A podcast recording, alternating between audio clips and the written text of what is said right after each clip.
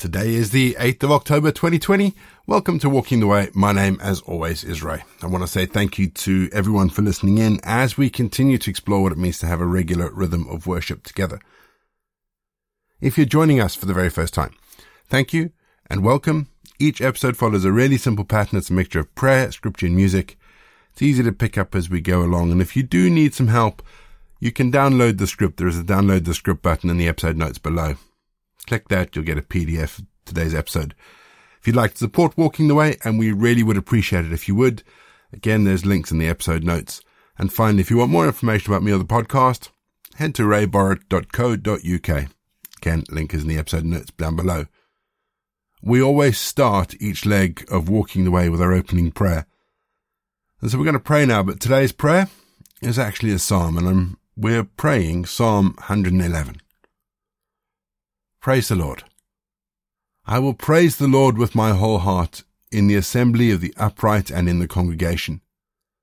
The works of the Lord are great, studied by all who have pleasure in them. His work is honourable and glorious, and his righteousness endures for ever. He has made his wonderful works to be remembered. The Lord is gracious and full of compassion. He has given food to those who fear him. He will ever be mindful of his covenant. He has declared to his people the power of his works in giving them the heritage of the nations. The works of his hands are verity and justice. All his precepts are sure. They stand fast for ever and ever, and are done in truth and righteousness. He has sent redemption to his people. He has commanded his covenant for ever. Holy and awesome is his name. The fear of the Lord is the beginning of wisdom. A good understanding have all those who do his commandments. His praise endures forever. Amen. Psalm 41, verses 11 and 12. I, even I am the Lord, and beside me there is no Saviour. I have declared and saved, I have proclaimed, and there was no foreign God among you. Therefore you are my witnesses, says the Lord that I am God.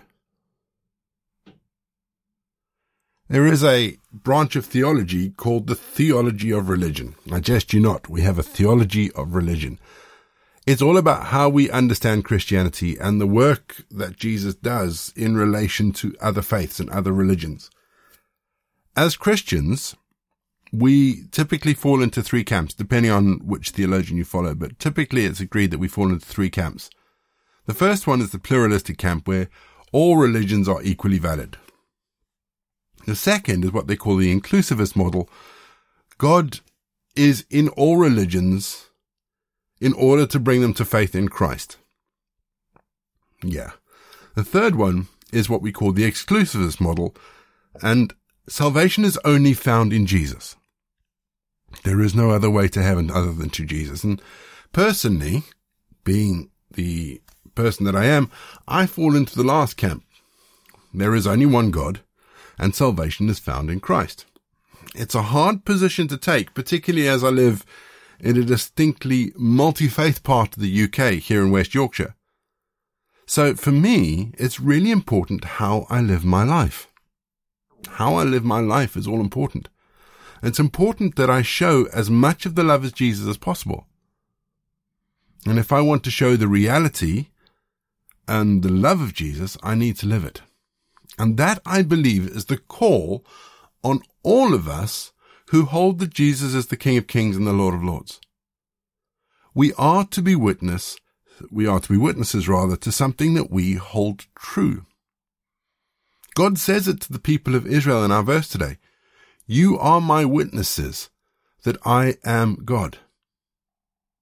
Therefore you are my witnesses, says the Lord, that I am God. Do your lives reflect that? It's a question I want to ask today. Do your lives reflect that? Does your life reflect the God that died to save us and bring us back into relationship with Him? Or does it reflect another God? The God of this world, the God of politics, the God of money, the God of fame? Because if not, you need to seriously get right with God. We're going to have our first piece of music just to give us some time to center our thoughts on God. And then we're going to get into our Bible readings for today. And today we start Paul's second letter to Timothy.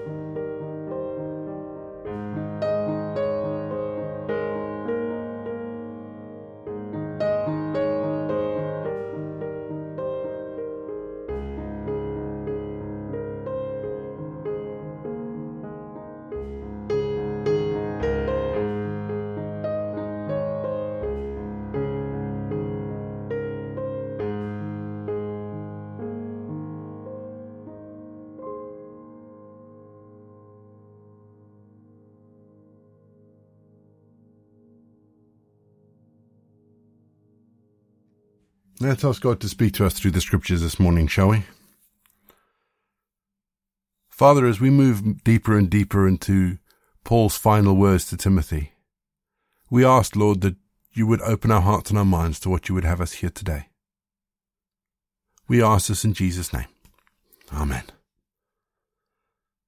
We're starting a new book, so invariably there's an introduction that goes along with it, but I'm not going to cover the authorship and the dates and stuff because I did that when we started looking at the pastoral letters, when we looked at 1 Timothy. So what I'll do is I'll drop a link in the episode notes below if you want to go back and have a listen to that, if you want to download the PDF. What we have in 2 Timothy is or has been regarded as Paul's very last letter before he was martyred. And it reads almost as a last will and testament. And, and so what we have here is we have Paul reminding Timothy of his calling and what rewards await those who hold the line, so to speak. It's a very personal letter, and it's an intensely personal letter by someone who's realized that his end is coming, his time is coming to an end. And so Paul is trying to encourage and support Timothy as a young minister as much as he possibly can, trying to get as much wisdom as he can before his time comes. But let's begin 2 Timothy, shall we? Our Bible readings this week are taken from the New King James Version, and today I'm reading 2 Timothy 1. Paul, an apostle of Jesus Christ by the will of God, according to the promise of life which is in Christ Jesus to Timothy, a beloved son, grace, mercy, and peace from God the Father and Jesus Christ our Lord. I thank God, whom I serve with a pure conscience as my forefathers did, as without ceasing I remember you in my prayers night and day, greatly desiring to see you, being mindful of your tears that I might be filled with joy, when I call to remembrance the genuine faith that is in you, which dwelt first in your grandmother Lois and your mother Eunice, and I am persuaded is in you also. Therefore, I remind you to stir up the gift of God which is in you through the laying on of my hands. For God has not given us a spirit of fear, but of power, and of love, and of sound mind. Therefore do not be ashamed of the testimony of our Lord, nor of me his prisoner, but share with me in the sufferings for the gospel according to the power of God, who has saved us and called us with a holy calling, not according to our works, but according to his own purpose and grace, which was given to us in Christ Jesus before time began, but has now been revealed by the appearing of our Saviour Jesus Christ, who has abolished death and brought life and immortality to light through the gospel, to which I was appointed a preacher, an apostle, and a teacher of the Gentiles. For this reason, I also suffer these things. Nevertheless, I am not ashamed, for I know whom I have believed, and am persuaded that he is able to keep what I have committed to him until that day. Hold fast the pattern of sound words which you have learnt from me, in faith and love which are in Christ Jesus. That good thing which was committed to you, keep by the Holy Spirit who dwells in us. This you know, that all those in Asia have turned away from me, among whom are Phygelus and Hermogenes. The Lord grant mercy on the household of Onesiphorus, for he often refreshed me and was not ashamed of my chain. But when he arrived in Rome, he sought me out zealously and found me. The Lord grant to him that he may find mercy from the Lord in that day. And you know very well how many ways he ministered to me at Ephesus. We're going to have our second piece of music just to give us some time to think about the bits of scripture that have caught our attention and then after the music, we're going to say our prayers for today.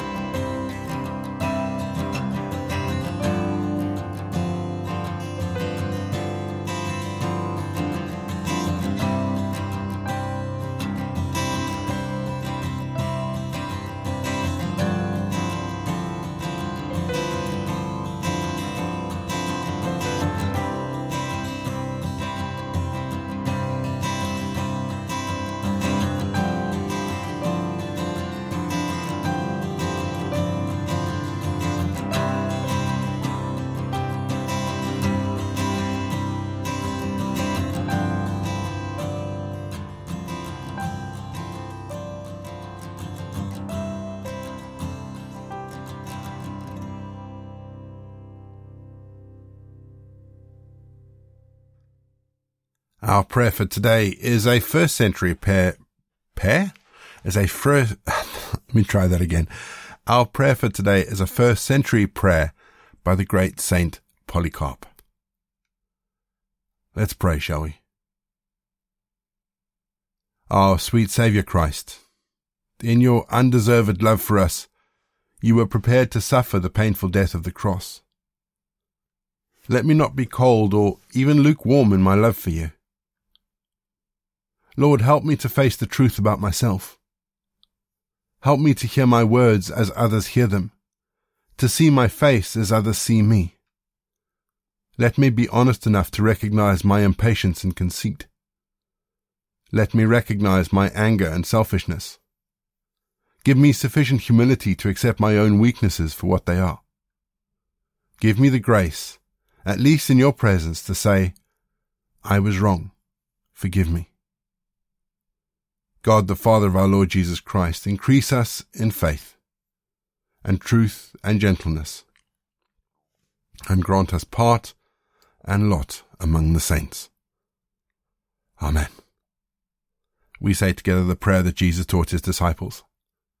Our Father in heaven, hallowed be your name. Your kingdom come, your will be done on earth as it is in heaven. Give us today our daily bread.